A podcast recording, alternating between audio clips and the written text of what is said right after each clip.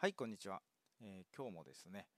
数比術についてお話ししていきたいと思います。よろしくお願いします。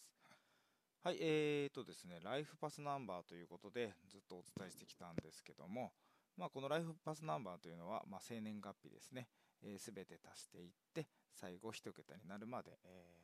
足していくということですね。これをやってるんですけども、今回もですね、鬼滅の刃のキャラクターから、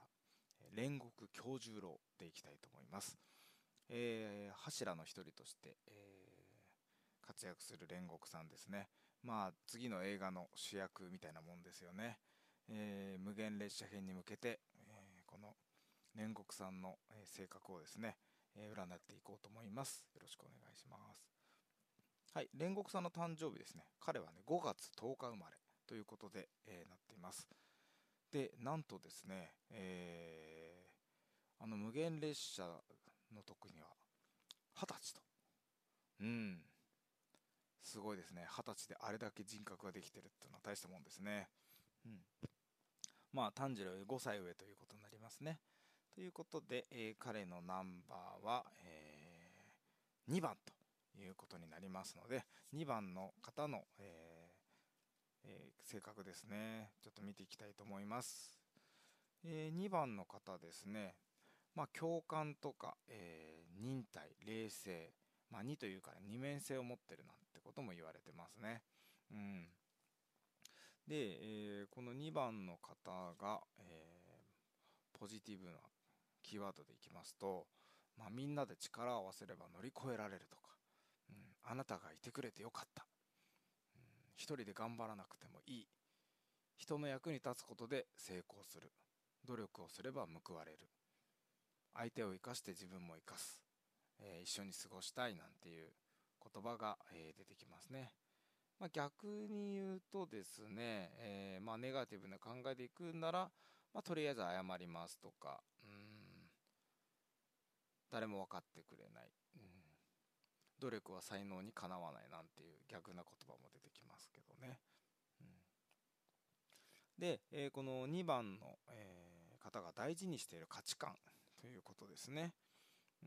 これはね、自分も相手も両方幸せになれると、幸せにするということとかですね。そうだな、あとはですね、みんなお互い様で生きてますよ、周りとうまくやることも大事ですよなんてことが、言われますね。無理せず楽に暮らすなんていうのも2番の方の特徴ですね。逆に言うと2番の方がね、ちょっとイライラするのは場の空気を読まないとか、努力しないのにいいとこ取りをしようとする人とか、一方的な話をする人なんてのはちょっと2番の方はちょっと嫌ってるかなというところですね。で、2番の方はやはり、きちんと状況を把握すると、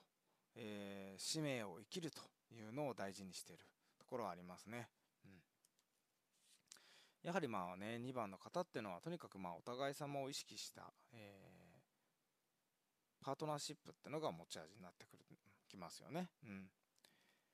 ということで、優しくて穏やかな反面なんですけども、相手を尊重する思いよりは深いというような、2番の生活の方がありますね。使命に向かって生きるということで、ぜひですね、無限列車編楽しみにしたいと思います。きっと皆さんハンカチ片手に、映画館へ行くことでしょう。私も行きたいと思います。今日はこのようにしたいと思います。よろしくお願いします。ありがとうございました。